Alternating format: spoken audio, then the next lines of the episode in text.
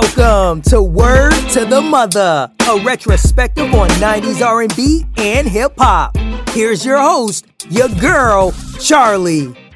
Welcome to the show. I am your host, Charlie, and this is the first time I'm introducing myself because for the past several episodes, I've completely forgotten to do that. I actually had to get an announcer because after several episodes, I realized, well, who is she? I haven't, I completely forget to introduce myself because I'm so focused on my guests and getting their credentials right. And it's like, well, who are you? So I'm your girl, Charlie. I'm a girl from Baltimore who dreamed of producing her own show, and here we are. I'm in sunny Baltimore. but more importantly, who is my guest? Who do I have with me today? Um, my guest today is a veteran podcaster and one of the hosts of the podcast Single Simulcast, which I have heard and enjoy, and actually got a couple episodes bookmarked that I need to catch up on. And the creator of the show, Sin and Solace, I hope I have that right. Your creator, right? Mm-hmm. And I am tickled to have him here because of his beautiful radio voice. So, coming from sunny Sacramento, thank you for being with us. Is Derek Jones? How you feeling?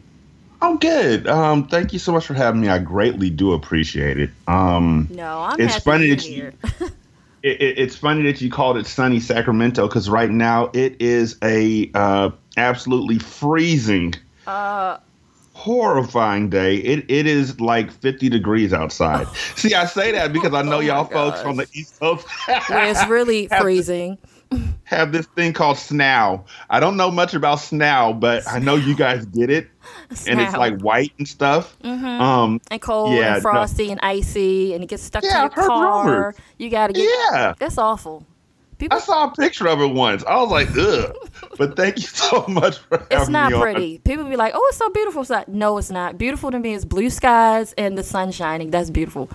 But it's funny you should say that because um, I think I have this romanticized idea of California having ideal weather all year round. So I think that it's probably I think that the whole state, and I know this is inac- inaccurate, has beautiful, perfect weather all year round. I picture being blue skies and sunny and 80 degrees all the time. And I know I know that Northern California is not really like that. So I was like, yeah, I don't know what it's like today.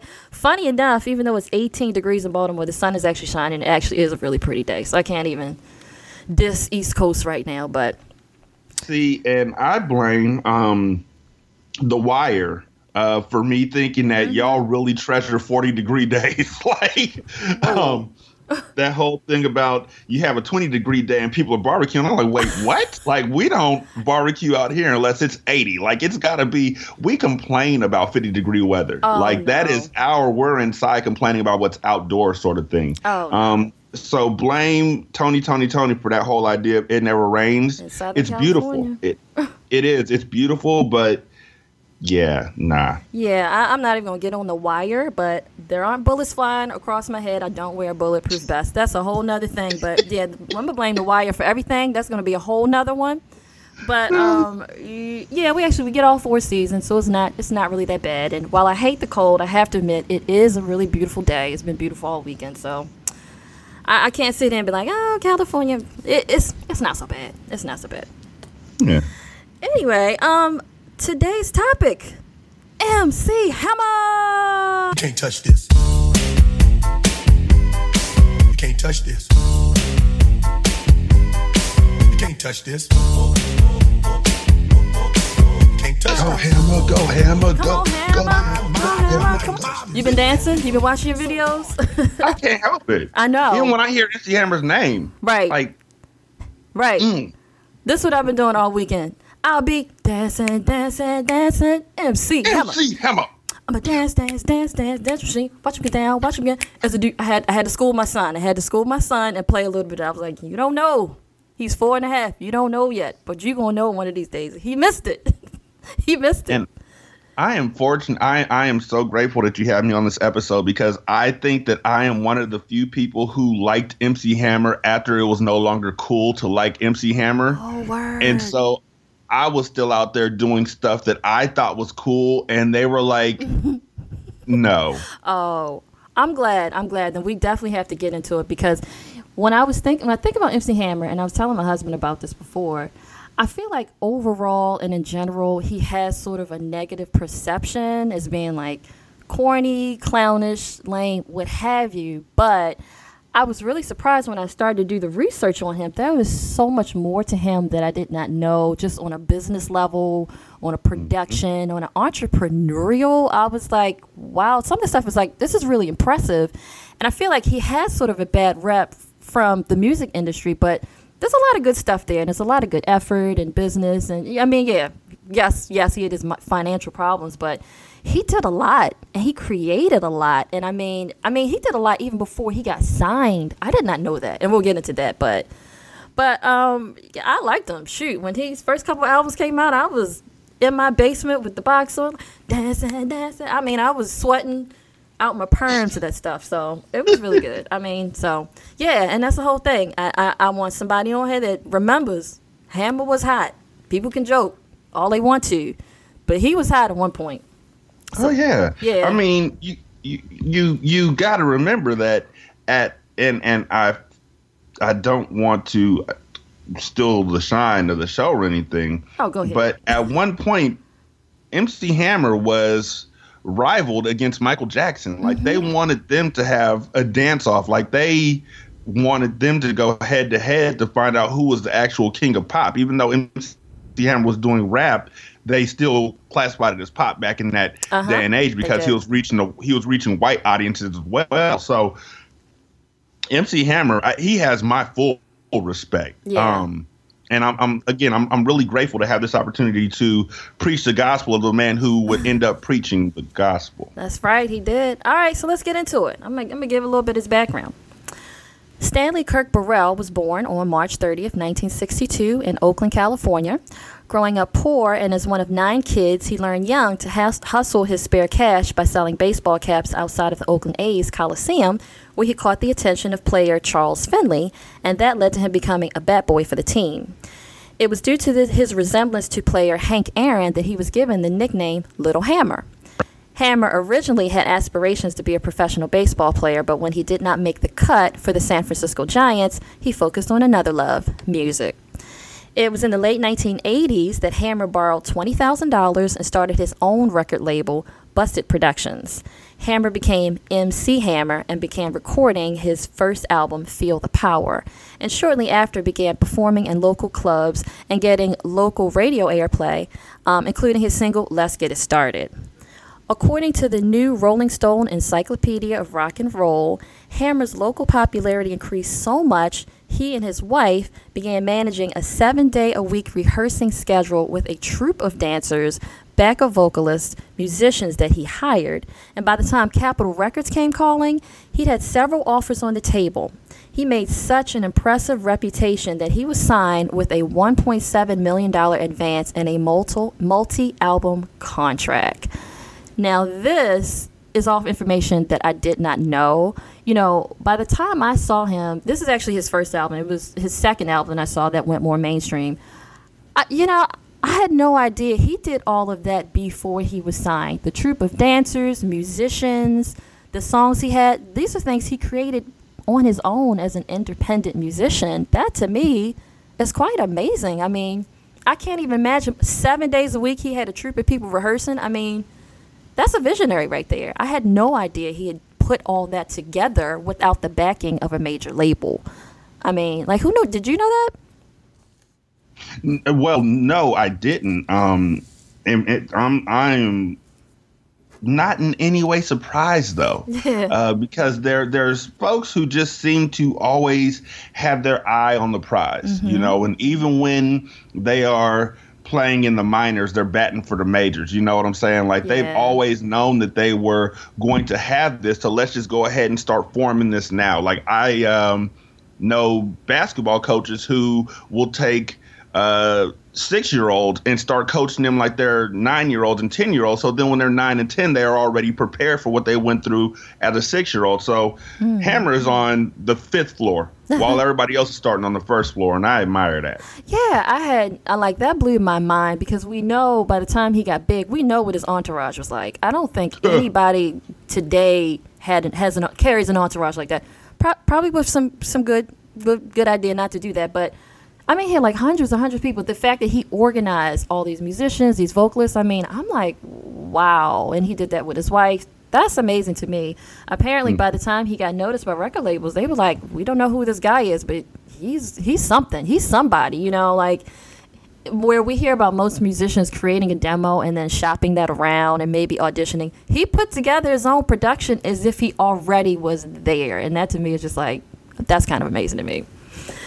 And and I mean, in the Bay Area, uh, the independent idea of selling out the trunk um, is not a new idea. Like uh, Too Yeah. Short did it, E-40 did it, uh, Mac Dre did it, and I, I think that for a lot of folks, um, we need to take it back to probably Short and MC Hammer really being the first ones to really go with the out the trunk idea. Um, of of just I'm going to do what I can until y'all notice me. And and so when the uh, producer, the executive who was like, I didn't know who he was, but I knew he was somebody.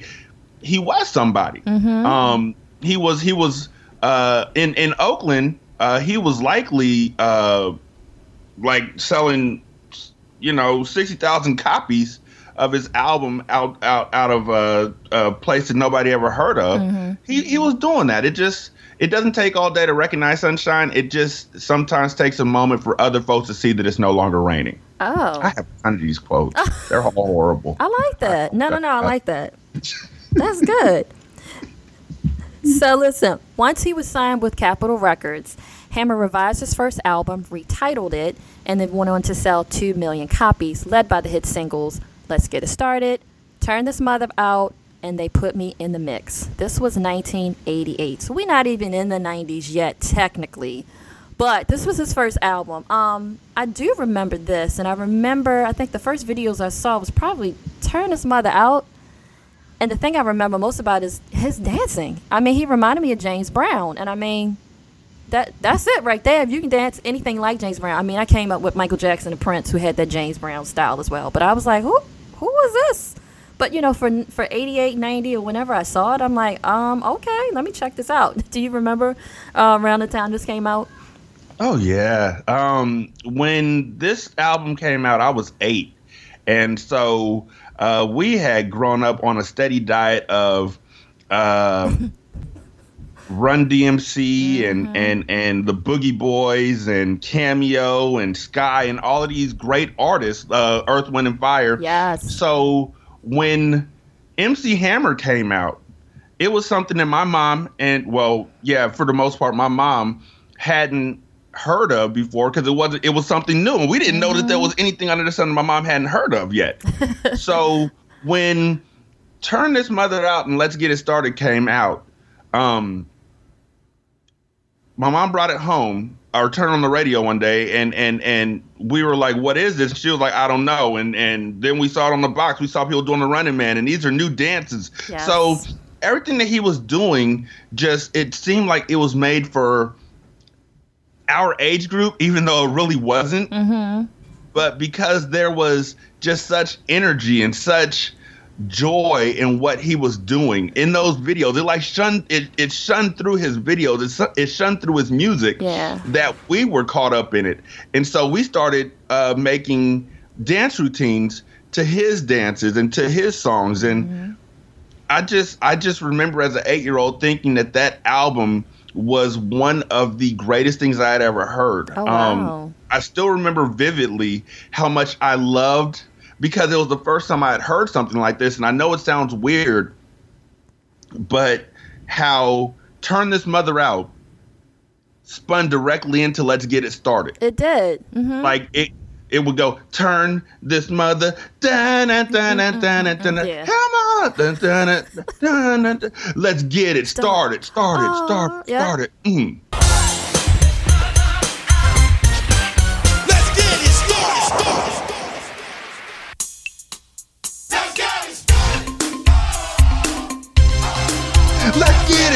And so there was no break between the dancing and you're just like oh my gosh this is wonderful Yes, I'm with you. You know, I was sitting here thinking while you were talking about it. At the time he came out, first of all, rap was still kind of new, but mm-hmm. I feel like he was probably the first rap artist that was dancing, that melded pop.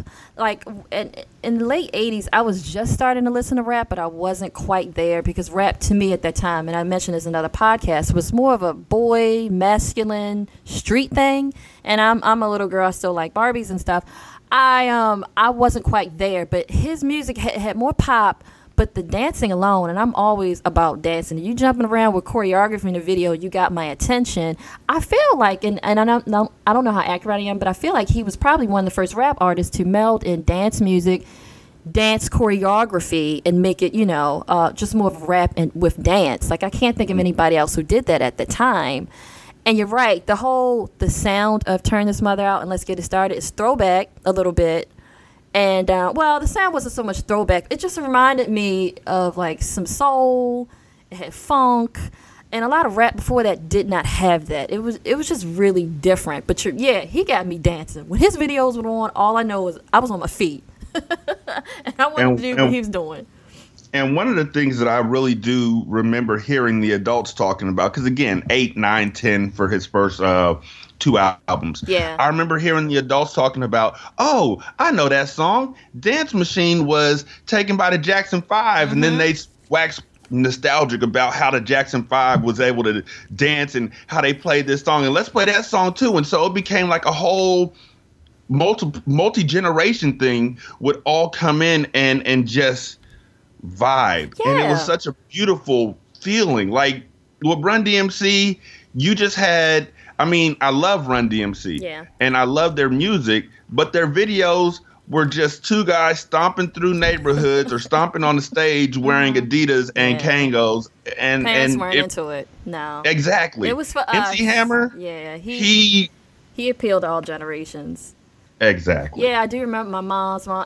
Everybody, everybody looked at him. You know, he, he had a throwback style, but he mixed it in new, and he did appeal to all of us. I mean, I, I remember him being on TV. Everybody liked him, and like nobody did that. Rap was really for young people at that point. It was very street. He added that pop, and it gave it like mass appeal. But yeah, he he definitely got my attention. So um, I have to say, because I've been talking about this all weekend to anybody who will listen to me. So I bought this album, and I've mentioned it before. Back then, I had a very strict rule before I would spend my hard-earned birthday or allowance money on a cassette. Cause yeah, it was a cassette. I remember it was green. Um, and artists had to have at least three songs out that I really liked before I was gonna slap down my twelve to fifteen to twenty dollars on it. And I remember the third song I think was "They Put Me in a Mix." That video got heavy rotation on the Jukebox Network. I loved it. I was like, all right, so let me get this album. Get the album. Okay, I had to take a moment because I'm still a little salty about it. album was good, however, the version of they put me on the mi- put me in the mix on the, cassette. Video version. Dark. I'm still not good with it. I'm still not good. I bought that album You because know I was in love with the version they put me in a mix in the video. That video was so pumped. Even when I think about it now, I'm ready to jump up and run five miles. It was not on the album. It's and it's not on Spotify. You can't get it. And I was talking to my husband today because I said, you know what? This is another example. Put it in the category of kids today will never understand. That is what it was like to spend your money on an album and you had to cross your fingers that the rest of it was good because you could not preview albums back then like you can now you can listen to a whole album for free online. But it would be a good 10 years before you could even go to like a best buy and preview an album. But back then you had to buy an album. You had no idea what the rest of it was like. And i remember every time i bought one at that age i felt like i was taking a little bit of a risk because what if i hated every other song on there? I can't get my 10 12 dollars back right Yep, and um, that version was an actually that that I I know that frustration because I loved the uh box version of it. Oh oh oh oh oh. I am. They put me in a mix. I am. They put me in a mix. oh oh oh oh oh. B Angie B. Um, oh my god. But the closest thing I can say to that the angst of people that we felt about that. The closest thing I could say to for folks who may be listening to this, who are listening to this, um, the closer you may have gotten to that type of anger is when you heard the uh, "One More Chance" by Biggie. Yeah. Um, and and so you bought the the album because you heard "One More Chance" by Mm-hmm. Biggie, and then you found out that the uh, version that was on the radio wasn't the same version that was on his album. I hate they did That's that a lot back then. Mm-hmm. That oh, that would kill me. And I'm like, okay. First of all, I was mad at that time because I don't remember that. I don't know if there were singles then, and if they did, I wasn't buying them then. You had to buy a whole album. Okay, for the kids of today, see, once upon a time when you liked the song, you had to buy the whole album. That's a collection of like ten to twenty songs to listen to it. There was a time you couldn't just buy one song as you can now. Very frustrating. so you had to take a chance on all the rest of the songs on. You had to buy the whole package. You can't. You couldn't do it a la carte like you do now. That's a whole nother discussion. But back in my day, you had to buy like a whole. Are there albums anymore? Whatever. So yeah, I was I was actually a lot disappointed in it when I um, was reviewing the songs today. Uh, or actually this past week. Again, I wanted to hear it, so uh, I go to Spotify where all his albums are, and there it is. There's that album version that I did not like. Where is the video version? And I think on the video version, I don't remember if it said remix or remake or video version at that time. It says it now on YouTube. YouTube is the only place you can hear it, and that's like probably one of my favorite songs by him. So I just had to bring it up because I'm still a little salty about it, but I'm gonna make it through. I'm gonna make it through it. I'm gonna get through this. You know, I just had to bring that up. But do you remember? Do you remember that video version? Oh yeah, there was nothing like it. It- it- there was nothing like it. Like, um, I remember being in the on top of the jungle gym, pumping hammer. They put me in the mix. Hammer. They put me in the mix. Oh, oh, oh, oh, oh, ow. Ow, ow. Yeah, I remember, and and because again, as a kid, that was bombastic to me. That was just Yes. like everything, and and for us, like my mom controlled the radio. Um, Uh, what we got to listen to was whatever she wanted to hear. So again, if, she wanted to hear Sade, we heard Sade. If she wanted to hear uh, Cameo, we were at that. If she wanted to hear uh, Atlantic Starr, we were at that, which is fine with me because it helped me to really shape out a large love of music as a whole, like Mhm, yeah. everything, jazz, gospel, the whole nine yards, the whole gamut. She couldn't control the box. no. And so we would turn the box on and just let it run. Like if a rock Mm-hmm. song came on or something, we would turn it off. You know, even though I got a couple rock songs that I love off of off of there too. Oh, yeah. Um, the Three Little Pig song is still one of my favorite. Little Pig, little sorry. Um, but when that song came on, everybody would stop. Mind like it was gone. It was it was like hitting a jackpot on the box for those of y'all for y'all kids out there the box was like a lottery because you never paid for the music other people were able to call in to a certain number and for a, a certain amount of money they were able to request a song you Right. see the three numbers that they type in Yep. Go into the screen so you know when the you knew when the next song was coming on and so Mm-hmm. And if you watched enough, you on- would know the songs. You know, oh, that's that's MC Hammer or that's MC like. You, you would almost know which ones are coming on based on the code. Go ahead. and and and so they had at the bottom of the screen a running tal or a running list of numbers for songs that you could choose and she and charlie said it you could you got to memorize what your favorite songs were because when you're when you saw your number come up you were like all right that song's coming up next Yep. And so hearing they put me in the mix was the only way you could hear it was on the box. Um, we didn't think to put a radio up to the TV and hit record like we should have. So every time that, that song came on, everybody shut up. Everybody just be quiet. It's time to dance. Here comes they put me in the mix. So Yes. Yes. sad now that no. That, I know. that and so right before we recorded, I said, you know what? Before I act like you can't get this, let me just do a Google search because now we have Google. I googled the title and remix. Nobody has it. YouTube is the only place you can listen to that fantastic track. So if you have not heard it, please check it out. And you know what? I'm gonna get over it because I think we spent a lot of time on that one single. It just happened to be one of my very favorite tracks for him of all time, and it was, and, and I was thinking that would be so good on my workout make my playlist. But I, I'm I'm gonna get through. I'm gonna get through it, and uh, it was it was really hot. But yeah, back in the day, you just had to you had to you had to gamble with the album. So that was my only thing about the album. It was it was really good. Um, but so that ended up being his second album because the first album was independent. That was his second album, um, but it was actually re- his first album that was released with Capitol and a major label. Um, and after that, that brought us to the third album, which I think most people are most familiar with. Please, Hammer, Don't Hurt Him 1992. I'm sorry, in 1990. 1990, MC Hammer released his third album, Please Hammer Don't Hurt Him, with the singles Have You Seen Her, Pray, and the largely successful Holding. You Can't Touch This, which helped keep the album at number one on the Billboard charts for 21 weeks. I think without a doubt, this is the album that pushed him into a stratosphere where he got all the way up to like Michael Jackson and whatnot. This album and You Can't Touch This was so big. I feel like for somebody that wasn't actually there, and I'm pretty sure most anybody who's listening was there. How big was You Can't Touch This? I feel like I can't even. Where do I start with You Can't Touch This? It got to the point where you would see people you didn't expect to see quoting it, quoting it. Mhm. Um, old white women on, on, on TV would would say, "You can't touch this." You know, they wouldn't say, "You can't touch this," but they'd be like, "You can't touch this," and we'd know exactly where it was coming from. We'd be like, "Whoa!" And um, people would write it in the shows, and Yes. and talk show people would be talking about it, and it was, you know.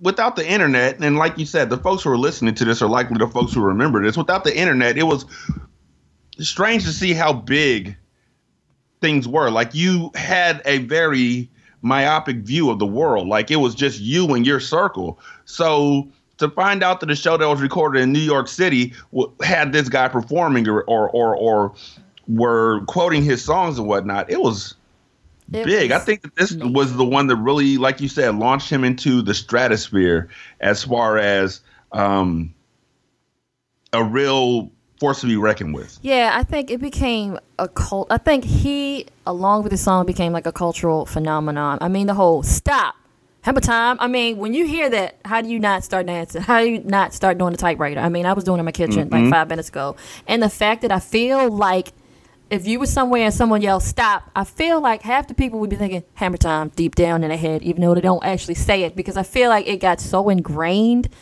in everybody. It, it was just it was just major. I think he was probably one of the first rap artists, if if not the only one that crossed over. I mean, everybody, black, white, all types of people was listening to "You Can't Touch This," um, doing the Hammer Time, Hammer Pants. I mean, he blew up so big, so fast. I, I mean, he was probably making appearances on TV. I, I'm trying to think back. I remember he did a British Knights commercial, and I, I, all of a sudden I wanted me some British Knights because he was in it, and they dancing around and Hammer Pants and. we at this about this time uh me and and my my old am i allowed to vaguely vaguely vaguely lightly curse on this show? Like not a lot. You're allowed that's to the say one whatever word you want. and it's not bad. You're allowed to say whatever you want because I produce a show for grown folks. okay. My brother the punk ass and my eight cousins and i realized at about this age i was 11 that my grandma was kind of good with the sewing hands. Like she could sew. She Oh. could do that. She could make real clothing and we always saw her making scarves and stuff but that didn't matter to us until one day in passing one of us said granny can you make hammer pants Uh oh. Uh oh. And she was like, "Yeah, you you didn't know those pants?" And she lied her face off. You know those pants back in the day they were made because when you were walking through the desert as slaves, they didn't have a place to go to the bathroom, so they would just doo doo, and then they shake their Oh. leg, and it would just fall off their pants leg, and they would just walk behind them. That's why Hammer got them parachute pants. oh. Completely inaccurate, completely wrong. But that's my granny, and we were like, "We don't care. Can you make the pants or not?" Can you make it some So- of them doo pants? So exactly. Can you make me some of them doo-doo parachute pants? So in 1990, 1991 rather, I was walking around my school wearing some bright purple Yes. Hammer parachute pants Yes. made by my grandmother.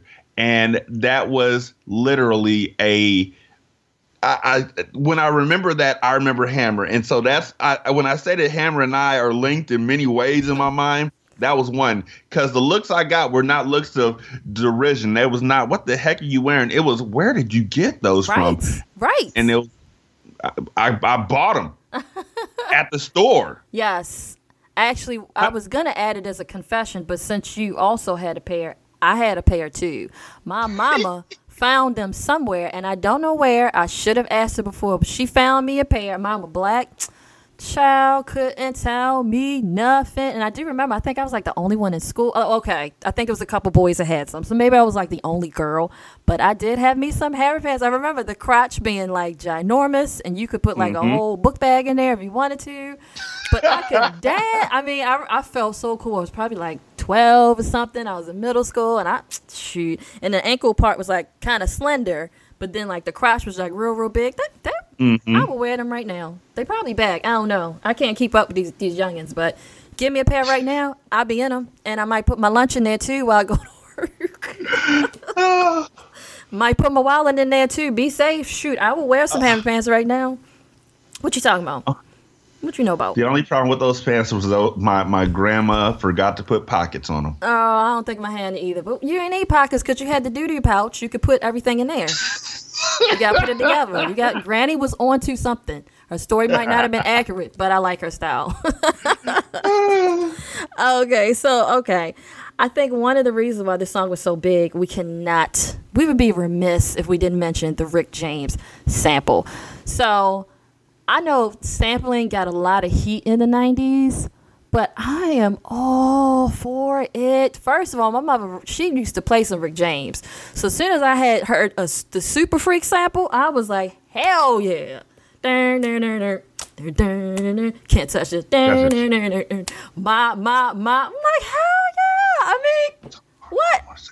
Oh my lord, thank you for blessing me with a mind to rhyme and to right. That's good. When you know you down, No. no. brother comes from the Oaktown unknown.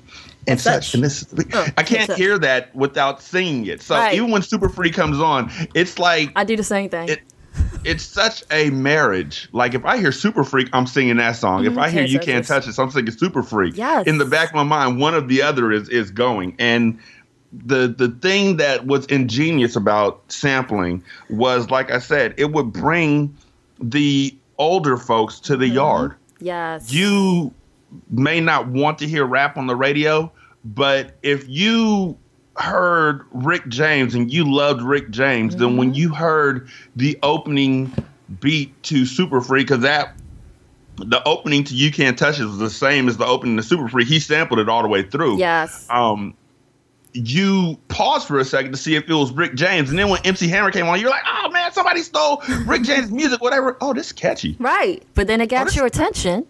And the young people listening, and then they learn about something they may not have known. And old people like, well, wait a minute, I remember that. Hold up, da da da da. And me, I I was the young, but I also was familiar with the old. So I was like, oh hell yeah, they done mixed two things. I love the old music that my mother used to play, and now the new hell yeah. And I kind of feel like that's probably one reason why I don't get into a lot of new rap because where the samples at? Where's the mm. funk? Where's the groove? Like, give me something that makes me feel good because old music makes you feel good. But that's a whole nother thing. But yeah, you're right. That you you said a good thing. It's a good marriage, and it's unfortunate that in a lot of sampling they didn't get the permissions that they needed to. But I feel like if you look back on it, I see it as an art because my thing is who thought to take that sample and put this beat and ra- I I think that's a little bit genius. Could they go about it differently? Sure, but I think that there's an art to plucking out these samples. Some of them are really obscure, and then putting a new beat to it, and then all of a sudden you didn't made this new creation. I love it. I absolutely love it, and I think it's one reason why I love '90s music so much because a lot of '90s music is heavily sampled, and it it, it, it melds the old with the new and creates something so beautiful. But that sample really brought that song to another level. And I mean, you got to keep in mind uh, for a lot of artists back then, or a lot of artists now, we don't all know a DJ. we don't all know somebody who can produce hot songs for you or whatever it may be. Sometimes you got to make do with what you heard on the radio that just really resonated with you. Yes. And even though MC Hammer had a huge entourage, mm-hmm. he also had a huge catalog of music that just really clicked with him and really just made him want to dance or made him want to move or made him feel a certain way. And so he utilized that. I I I, I cannot hate on that in the least. No, I, I think I was disappointed when I found out that Rick James sued and, and they didn't give permissions and all that. That put a damper on it because I'm like, wow, I really, really love this and I love what they did. But, you know, I didn't know, I don't know the legalities of it. So, luckily, it didn't, that wasn't, it didn't really damper the song too much. But, I don't Rick know. I- didn't mean to do that. Cocaine is a hell of a drug. Right. Well, he ended up getting his in the end anyway. But the song, I mean, the song is still hot. So I don't, I don't really care. I ain't mad. Anyway, he had a couple other singles. He had Have You Seen Her and Pray. I, I, I remember. Okay, so Have You Seen Her was a um a cover that um was it the stylistic someone else sung that song before Chi-Lites. the stylights Chi-Lites. Shy Lights. Oh, okay. Yeah, so that was a complete cover, but it was cool. It was also different. I mean, rap people didn't do that. And I do remember Pray. You got to pray just to make it today. And I can't even say that was like a hit, but it stuck in my head. Like, I remember that. You know what? What? Uh, I don't know if it was a California thing or because the, the they thought that it would reach us, but I have had three pastors who have all used "We Got to Pray Just to Make It Today" in their sermons Isn't that something? after that song came out, and yeah, that that was big to me. Like, whoa, he used MC Hammer, and then as I got older, it was like, oh, there goes the MC Hammer line again. But they would say, you know, because the Lord needs you need the Lord to make it through your life. You need the Lord mm-hmm. in your day to day struggle. We've got to. We got to pray just to make it today. I and they would act like they don't listen to rap because, you know, preachers used to act like they were all high and mighty. Mm-hmm. It was just this year that I found out that uh, my preacher at my church listened to, used, listened to gangster rap. But, Oh. um, so they would try and just slip it in there like, I just thought of this myself. And we were like, that's MC Hammer. That's funny.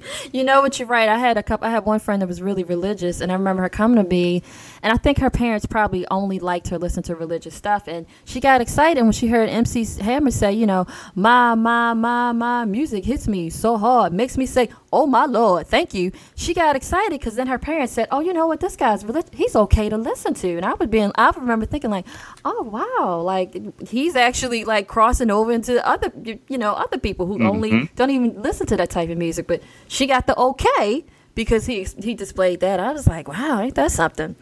But um, and that's funny about about the preachers. Um, during this time, MC Hammer started getting a lot of criticism. Um, you know, I read that, and I don't quite remember all this because he's not an artist where I paid a lot of attention to lyrics though I don't really do that in general with a lot of rap, artists. It was about the beats and the, the hooks and all of that. But anyway, apparently in his first album he dissed a lot of rappers, and um, by this by this album, other rappers were starting to hit back. Um, he got a lot of criticisms criticisms over over reliance on samples, which I I already said I love it. Keep it going. I wish they would do more of it. Just do it the right way. But also in his clean cut image, um, his repetitive lyrics, his dancing, and possibly his over commercialization. I do remember 3rd Bass mocking him in um, oh gosh, what the what was the video? I see it. Remember, remember they knocked Pop over goes Big the Hat- Weasel. Pop, pop goes the weasel, the weasel. Actually, quick correction. It was the gas face, not Pop Goes the Weasel. Hammer, the f- What do we think about Hammer? Oh! Oh, okay, that's not the episode, but they had a hammer, a big ass hammer, and I think they knocked it over, and they were dissing mm-hmm. him back. And apparently, I read the DOC, Digital Underground, Q-Tip, Ice T, like a lot of other rappers. Apparently, he was talking smack about them, so they were getting him back, and there seemed to be a, a backlash about him. Yeah.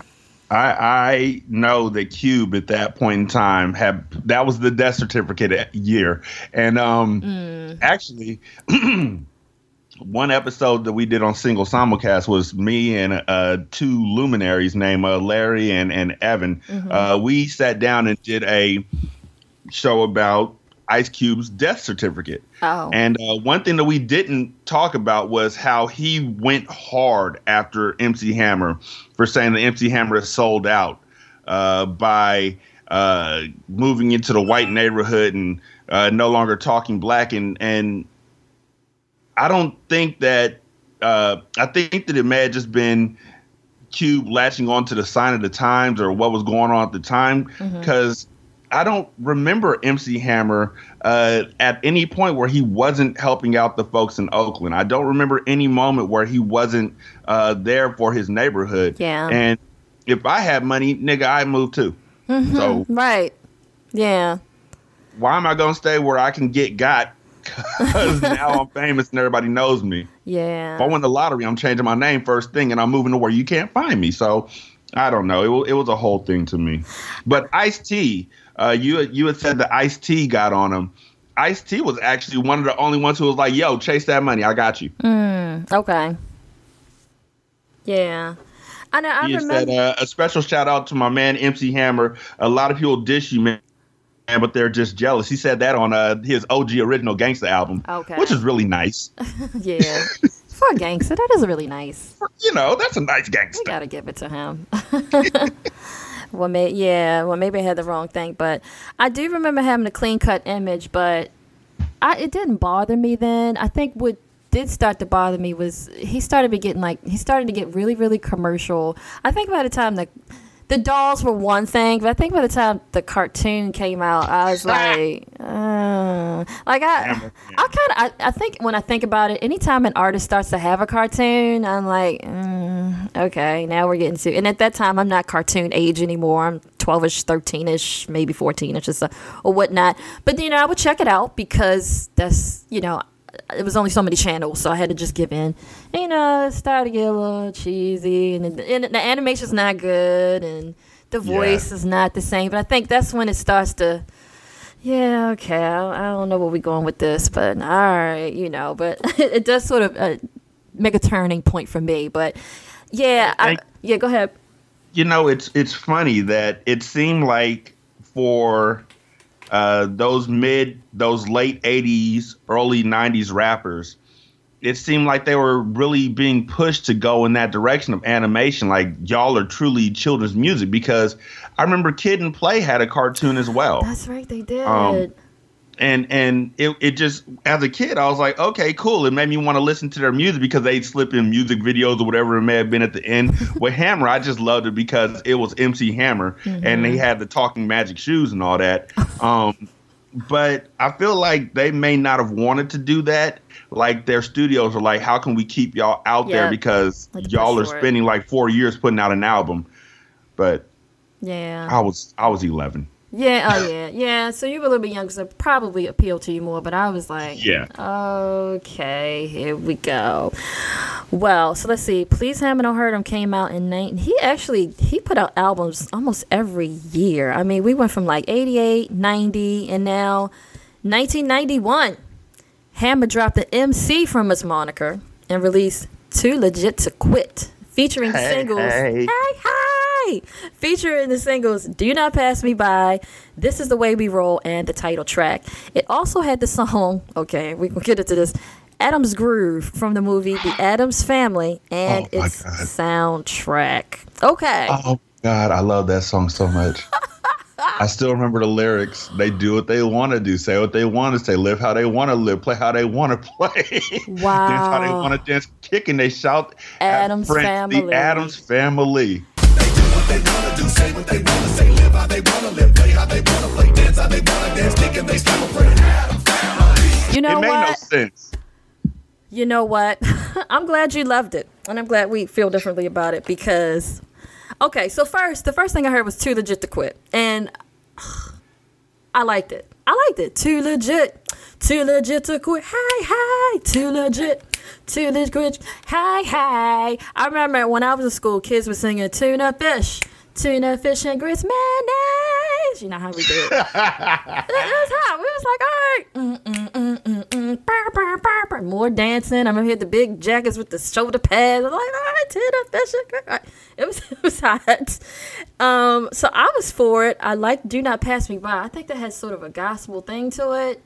I haven't heard it in a while, but I, I, yeah, I do remember having a gospel. That was kind of cool. I liked it too. I don't remember This Is the Way We Roll. But I do. I do remember when Addams Groove came out. Now I like the movie, so no hate to Addams Family. That was great. But I think this was around the, the whole turning point for me in total in general. Where when this came out, I was like, uh. and then the video had like the Addams Family in it, and they snapping their fingers and bopping their heads, and I was like, oh, here we go with this corniness.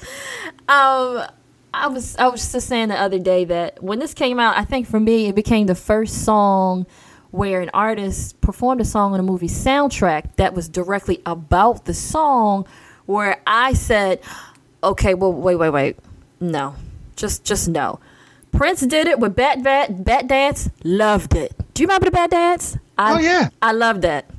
But when Hammer did it, I think I hit a point. I was like, mm, "No, let's not do this." But because because when Prince did it, it was just such a wonderful like it. it was a mess. It was Prince with Batman quotes in it, and him saying weird things like, "Hey Jackie, why don't you let me stick my seven inch in your computer?" And it was like just Prince. The Addams Groove. Eh, what? Maybe, like maybe because it was Batman and Batman is cool, but like Addams, I don't know what it is, but I remember thinking this was kind of lame, and I think it was the And- first time I was like, "This is really lame." But But on a side note, can we mention the fact that the Addams family had this as one rap had one not one but two rap groups do a, a theme song for them what? because with their next hit or with their next movie, uh, tag team came out and did Whoomp, the Addams family. There it is, and it was what? Why? So.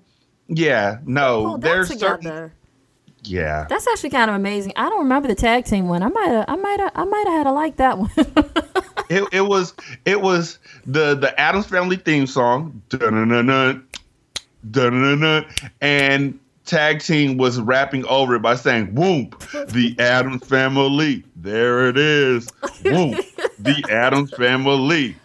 All right, now that, you're saying chorus. it, I think I take it back. I think that is lame too. But I remember, I remember Hammer's video, and he's like in with the Addams family. He might be in their house and stuff, and I was just like, all right, dude, I don't, I don't know about a Prince did it really good. I don't know, but but yeah, it is memorable. I do. It's funny that I, I do remember that more than I remember some of these other songs, but. It was also okay. Hammer singing for this movie. It was a major movie. It's like, whoa, he he's on that level now, you know. But but yeah, I mean, this was still another fun album. I really liked it. His style was a little bit different, but he was just evolving as an artist, you know. Did you have this one? Oh yes, Oh yeah. like I said, I it, it, I didn't know MC Hammer wasn't cool until like Dude, I It took told me you. a while. like- And the thing was, uh, everybody else in my circle at this point in time, NWA came out. oh yeah. Ice T was out. Mm-hmm. Ice Cube is spun off on his own. Everybody else listening to gangster rap and all that kind of stuff. yeah. And I'm listening to some gangster rap. I'm listening to LL Cool J's I'm Bad and, Yep. and Walking with a Panther. Mm. And I'm still listening to MC Hammer. and so. I'm like, I'm like, oh man, that that I'm bad. That's a great song. Yo, can you put in this tape real quick? Can't touch this. And it's like, So you were there. Now I still liked them, but I, I felt I, I think the commercialization, like I said, was getting to me. But at this point, I think that he probably was, um, you know, the beginning of the decline, and he knew that, so he knew he had to change up some stuff. And that's, and I mean, that's cool. I mean, like you said, by that point, gangster rap was huge. Who could compete mm-hmm. with that? And basically, if you weren't doing gangster, if you weren't being street, if you weren't being really, really hard, you were considered lame, you know. And like, I mean, I think besides Will Smith, who, whew, I don't, I don't know if I even want to go there. Besides Will Smith, that was another favorite. yeah, there wasn't a whole lot of rappers who were clean cut, so it just wasn't a thing to be clean cut and not use vulgar language and all of that. So he was gonna he was gonna catch it anyway. Um, until he tried to change up, which brings us to 1994. You ready? You ready for 94? Oh yeah. I'm ready for this one. Um, I, I don't even know why, uh, but 1994, Hammer released his fifth album, The Funky Headhunter, which I'm sure you had. Since rap had become increasingly more hard edge and gangster and taken off, he tried to change his sound and image to keep up with the trend and went with a more aggressive image. So I have to say that I think I heard "It's All Good" first, and um, and I I liked it. I right away recognized, oh, he changed his sound. Hammer's going hard. Oh, he get Oh, yeah. gangsta. What you know? And at the same time he even changed like how he spoke in music. Like instead of it being like, and this is a beat you can't touch. Mm-hmm. He came in like hammer, hammer, coming in hard like that. Like he was really trying to just put bass in his voice and just Be show you that he meant it. And it was like, I'm from the streets. Yeah, like I remember being like, oh, okay, he changed, but I felt like, okay, I'm, I'm gonna give him a try because that's what's hot. I understand you're an artist. You gotta like keep up with what's hot. You gotta sell and all of that. I remember it's all good. I think I, I feel like it was the same weekend I heard it's all good, and um, was it Pumps and a Bump or another one? But I felt like I heard the first two singles like right away and together, and I liked them. Um, the funny thing about it's all good is, and I I don't know, but I did use that term at the beginning of it. Is I think it's funny that after that song came out, everybody started saying it's all good. I don't know if he created it, he put it out there, if it existed before him, but I know for me, he introduced me to that term, and I feel like mm-hmm. people still say that today. I said it before, you know what I mean? It's all mm-hmm. good, just to say everything's okay. I, everybody I know says that. I mean, even people's parents. I'm like, I don't know if he created it, but that had a long term lasting effect. And I'm like, wow, that that's that's Hammer, y'all. He did that. It's all good. What you think about that? you know what? Um, whenever people say that to me in my mind, I still hear his uh re- his response, which is uh huh. Yeah, it's all good. Um, I, I, I it, it's there's a lot of phrases that happen, you know, regionally. Though then when it goes nationwide, it's like, oh, y'all say that too. No, we got that from y'all, like out there. Hammer did that. Um, but it's all good was one of my favorite songs on the on the on the album. Uh, but my favorite one was probably "Don't Stop."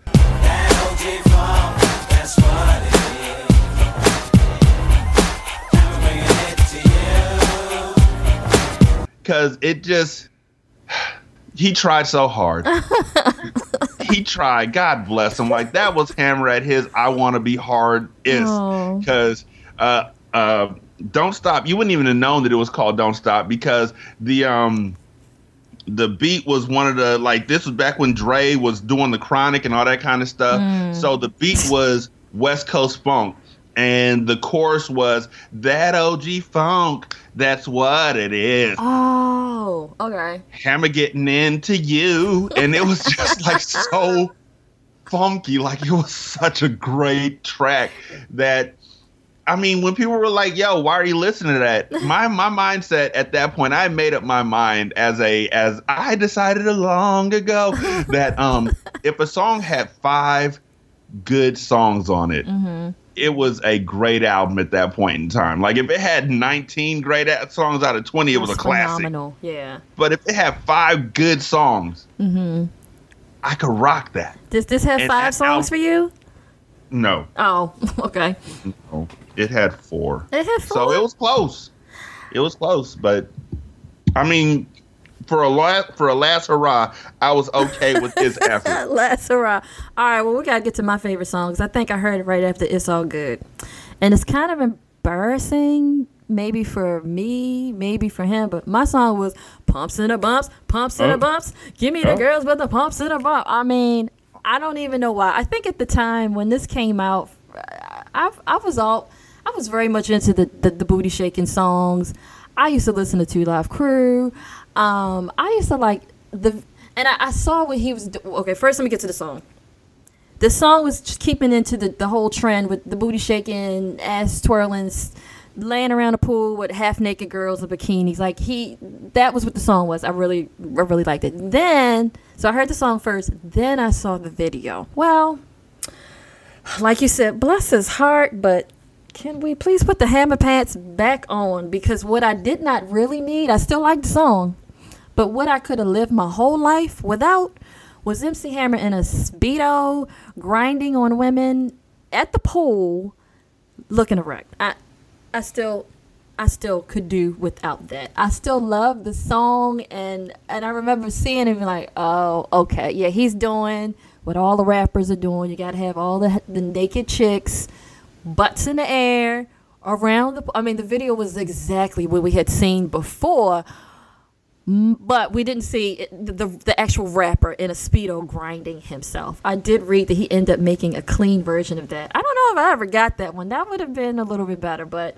That was my song. I still like it. I still, when that came on, I I started doing my two live crew dances.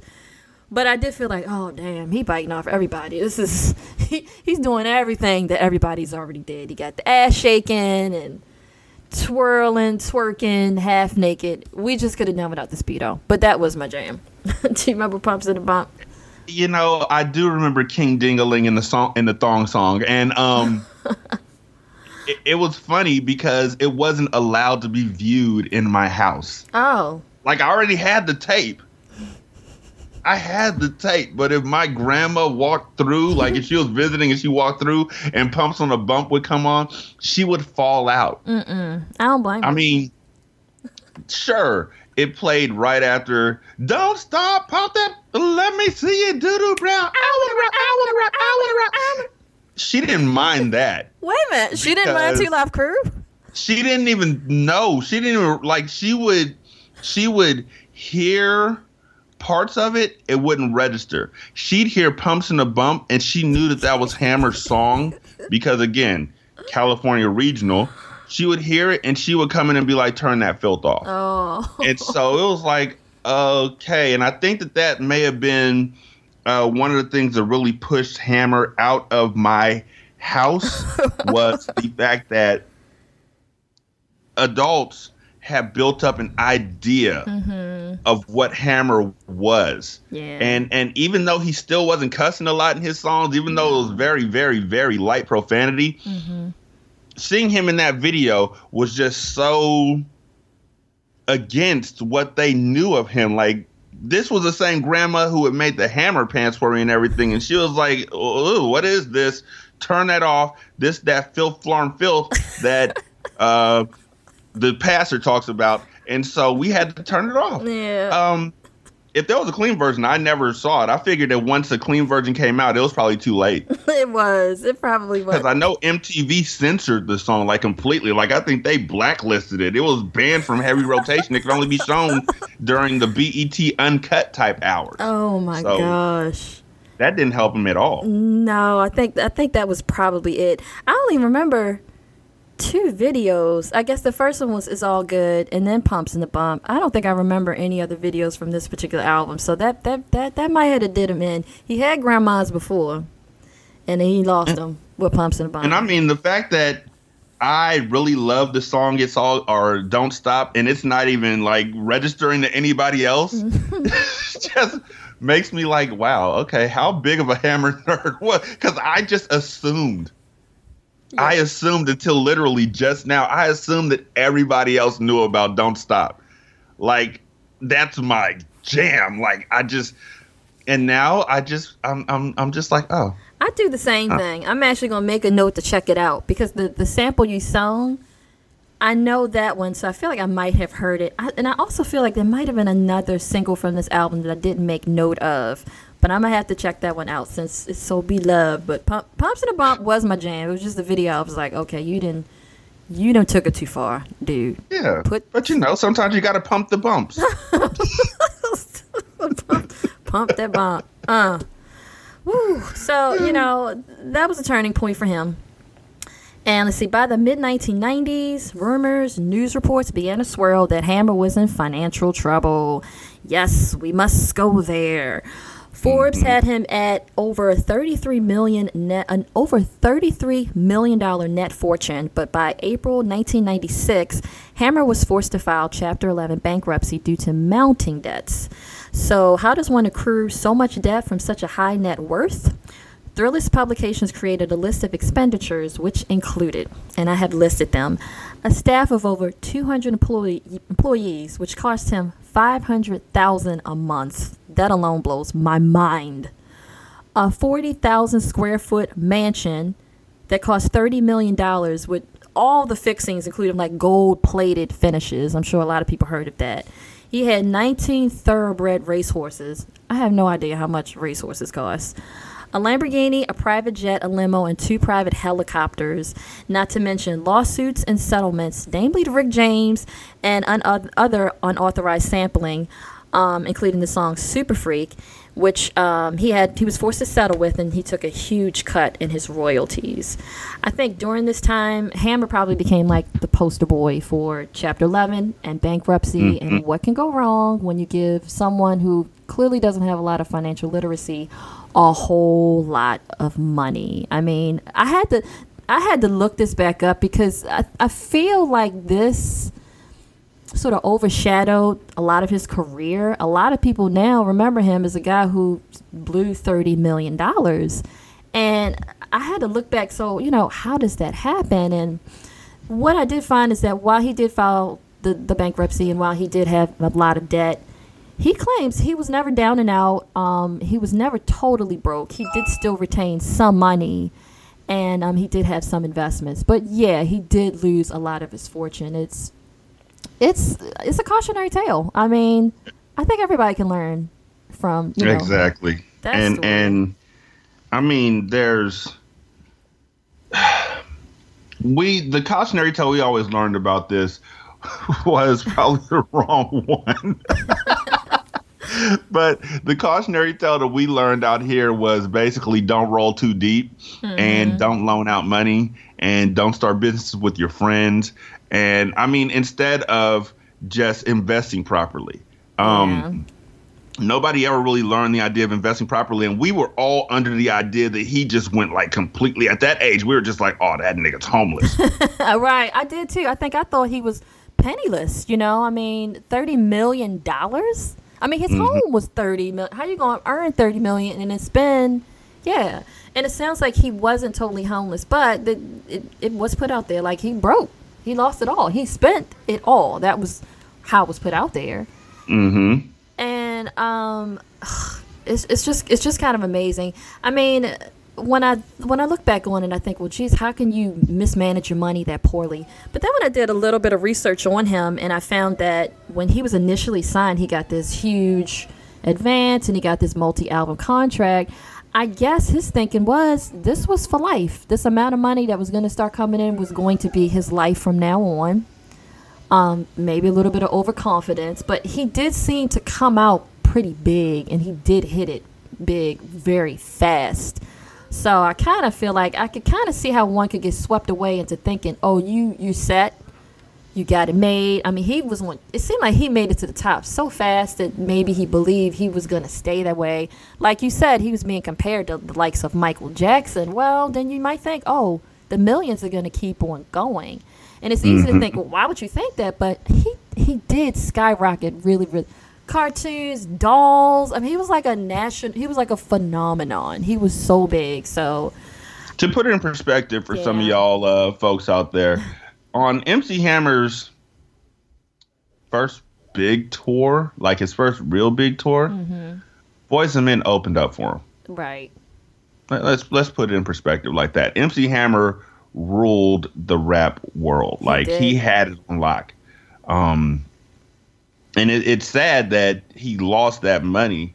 Uh, but again, if we had the if if he had had the right type of folks in his corner, if he had had the an accountant, if he had folks, look, you get money and you don't know how to get how to use money, you spend it lavishly. yeah, You know, yeah. Like I'm always gonna have money. Like okay, I'm popular. You don't see that far off in the future. Like right now, I'm podcasting. I can't see like my demise as a podcaster. I'm not gunning for that. Yeah. You know, and so it it it should be a not just a cautionary tale. I think that his story should be a story of both success and warning. yeah. But that's because I'm a fan. No, but I think you're right. I mean, if you think about it, if he's compared to like the likes of Michael Jackson and Prince, well, they had long careers. Michael Jackson, for decades, was putting out albums. Prince did have a long career too. I think for him to hit the heights he did and to burn out as fast as he did, I don't think we saw a lot of that. I mean, when his when Please Hammer Don't Hurt 'Em came out, I would have thought, yeah, he's going to be around for a long time too, because I didn't see a whole lot of that. He was that big. So, you know, it's I don't think he ever imagined he would burn out and as quickly. I don't think I did either. You know, I mean, a lot of these artists, for instance, TLC, I was majoring into TLC in the early 90s. I would have never thought that they would have declined at any point. I would have thought, you know, like the Whitney Houstons and all that, they would go on and on and on and have all these albums, but it's really hard to say what's going to happen to these artists and, and if something will happen that is a turning point and then they decline and maybe go out into obscurity. So he had a lot of visions, he had a lot of goals, he hit a lot of them, and he thought it would never end. So, but the good thing is, um, like I had read, he was never totally pennil- penniless, he was never totally broke. He did invest a lot of money. So, no, he does not have the millions that he had before, but I, he does still have some money. He still has business ventures. Um, I think a lot of people may not know it, but while that was probably his last big album, he did continue recording music. He did put out songs. I didn't hear a lot of it. I don't know if you you might have as a mega No. fan. No. Okay. No. Okay. No. Okay. Um, no. I, I, I, I'm giggling about the songs because the only song I, I really, at that point, I was done. You know, I was, I, was- I had moved on Yeah. after uh, Pumps and the Bump and all that. Well, you know, when, And when grandma had a problem with it, that kind of puts a Yeah. damper on stuff. And so the next time I saw MC Hammer wasn't at a rap concert. It wasn't on the block. It wasn't on a poster. It was at my church. What? My pastor, uh, Ephraim Williams, out here in Sacramento, had a, a church on 12th Avenue uh, called St. Paul Baptist Church. And um, one day he was like, you know what? I, I've been trying to reach the youth. I feel like I'm reaching the youth, but there's somebody else who may be able to reach the youth. And MC Hammer walked in. What? And MC Hammer came to our church and Wow. he preached. And you know what? I'll be honest. I'm not a church girl, as some people will know. But if you tell me MC Hammer gonna be there, I'm, I might come through. right? It, so by the time we got over the fact that MC Hammer was preaching, because this was still when folks was like, he's homeless. Um, right. by the time we got to the past the fact that MC Hammer was preaching, I missed what half the sermon was about. Apparently, it was okay, but um, it was just like, wow, you know, like he's actually here preaching, and it, it was akin to, I guess, Mase becoming a pastor. Like, it, mm-hmm. is he is he preaching because he failed as a rapper? Like, what exactly is he doing here? And so we never saw him as a pastor again. But yeah, he came to my church as a guest pastor and did one sermon wow. and dipped out. Wow. And you know what? That kind of segues into what I was going to get into. You know, he did some albums, he did some singles, he did a bunch of TV and films. Actually, like too much to even name. He did tons of appearances here and there. But um, after he stopped doing music, he went into back into the ministry. He had a long, like he was a lifelong Christian. He was always involved in the min- ministry of one form or the other. But he started preaching and mentoring to local youth. And the thing that you know, the thing that I want to stress is that while the music stopped, MC Hammer actually never, he never stopped. He has been working and producing and doing things ever since. It may not be things that we see, but he kept on going. Um, in 2001, he wrote and produced Too Legit, the MC Hammer movie, which was on VH1. I believe I did watch it, and um, and I did like it. It ended up being the second highest rated movie on VH1, and it was simultaneously um, broadcast on BET. Um, he also had Oaktown Races. He had like a, a, a, race course going. He had a lot of business ventures. So while we have this impression of him in the media as being like broke, destitute, um, a has been, I found it impressive that as I read about him, I found that that is not necessarily true. It might not have been mainstream music he did, he might not have had hit albums, but he kept on going and going. He's got tons of business goings. He's he was producing things. He's got his ministries. He's still married to the same woman that he's been married to for 30 plus years, which I think is pretty amazing and his music still lives on because we are still hearing it in all types of TVs and movies. And um, just the other day, I was watching Nick Jr. something with my son, and I, I meant to make a note, but there was some sort of commercial, and the kid was, and the cartoon character was singing a version of Too Legit to Quit. Too legit, too legit That's two Whopper sandwiches, two crispy chicken sandwiches, or mix one of each for just $6. Only at Burger King. I had to find a clip of that, but um, he, he's still going. Like he's still out there. He's still doing stuff, and he's he's doing things, positive things within his community too. And I find all of that like very impressive. I'm actually like really proud to hear that while I called him a cautionary tale before, he actually is not. He could have turned to drugs. He could have turned to crime. He could have done some dumb stuff when he fell off, like a lot of celebrities tend to do. But he kept his head up. Um, he did different things with his money. He's he's remained a family man. He's been involved in positive ways. He's still doing a lot of good things, and I felt like, wow. I you know I came, I started doing my research in this episode, like yo, what we gonna do about MC Hammer? You know, I'm thinking about the Hammer Pants and all that, but I'm walking away like, wow, this guy had more of an entrepreneurial spirit than I ever realized, and he's done so much more than I have. I'm walking away like, not bad. Like, actually, there's a lot of admirable stuff there. You know? And I mean, even if we never hear MC Hammer's music again, even if you never play MC Hammer's music again, um, you can't forget MC Hammer. No. Um, the the things that he brought to music, really, honestly, in my opinion, changed the game as far as what some folks are looking at as what acceptable hip hop could be. yeah. Um, and I really think that his his earlier music uh, was there to really bridge the divide uh, between the East and the West. Um, something that was that he did in I believe '91 uh, was that he was on the the uh, West Coast All Stars album. We're all in the same gang, which Oh, was I remember that. the um, equivalent of the East Coast self destruction. yes. Um, and so it, it he he did a lot of really good things. He got a lot of artists started. If for nothing else, I completely blame him for Keyshia Cole. Um, What? yeah, he he worked with Keyshia Cole when she was like twelve. He could have just told her just stop. And it would have been my wife, my beloved wife Nisha. She loves Keyshia Cole, and so I always give her a hard time.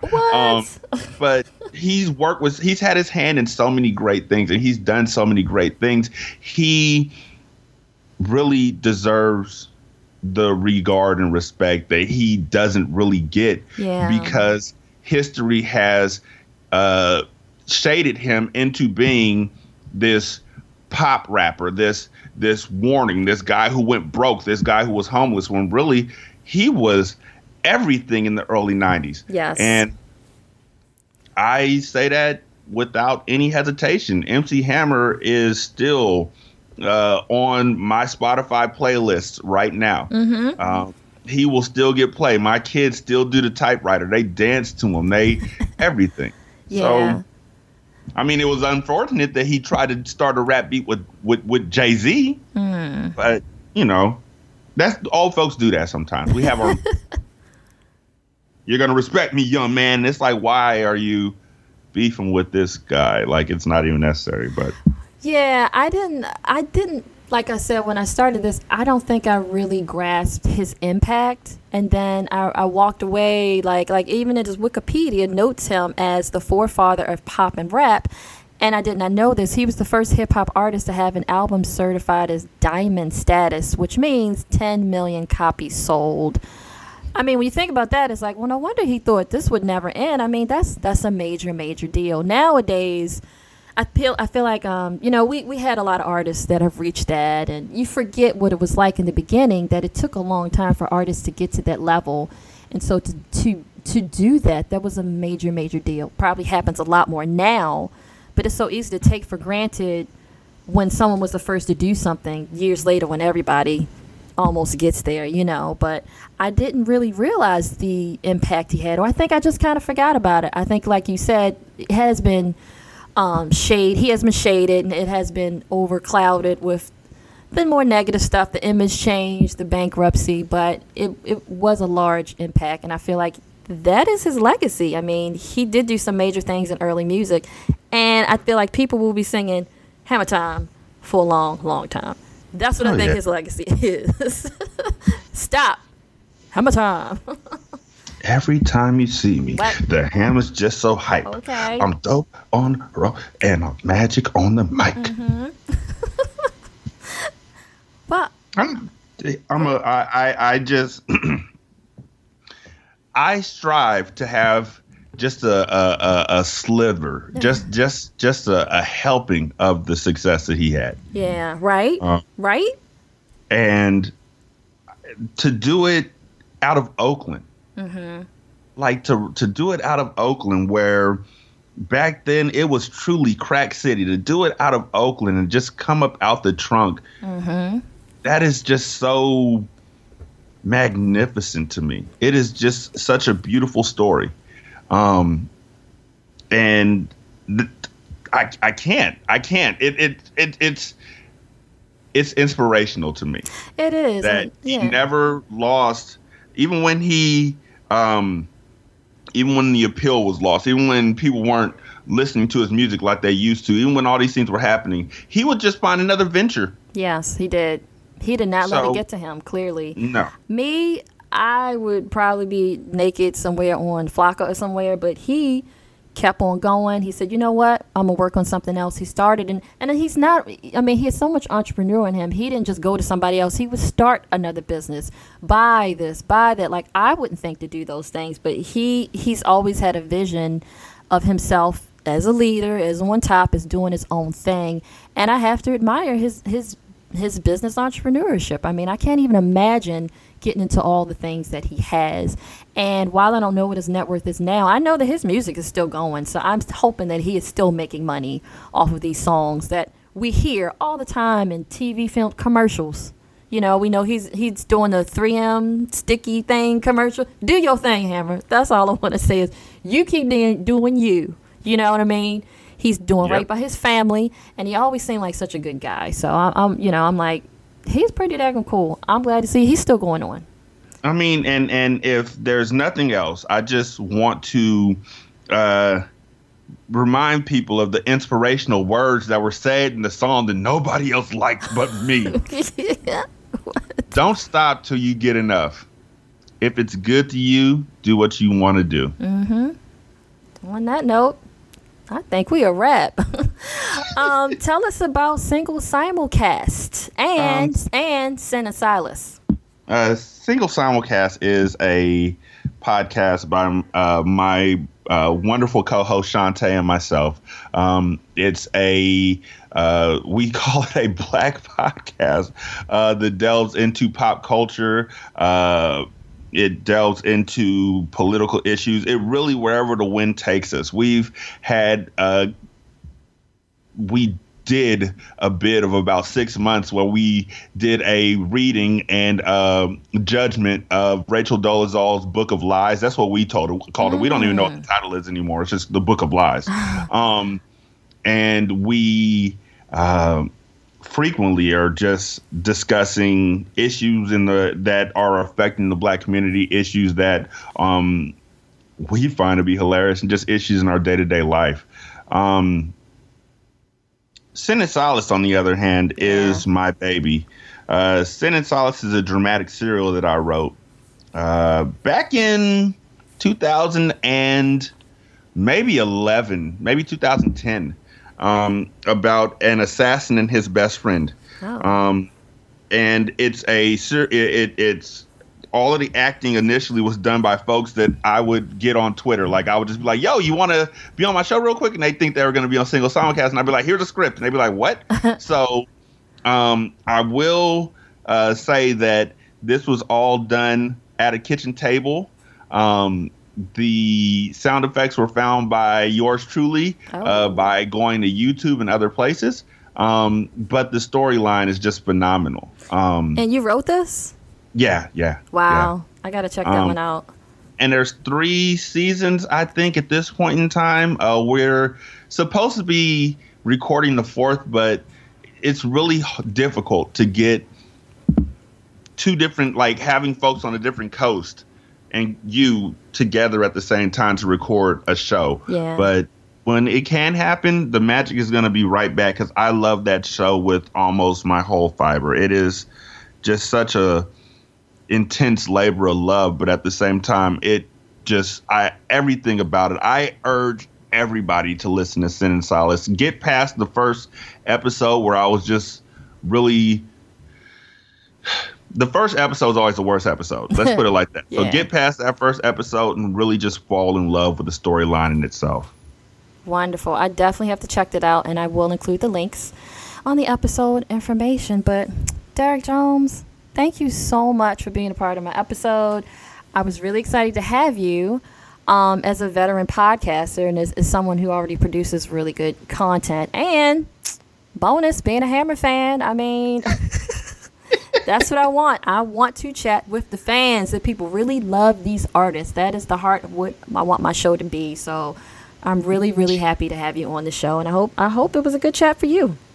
it, it was an absolute pleasure to be on and I, I greatly appreciate it. I just want to send a shout out to mc too big um, who never got the uh, acclaim and praise that he deserved as the first great hype man. Oh, but whenever you say hammer! that's from mc too big. And um like shots out in love to him who was literally too big for his britches.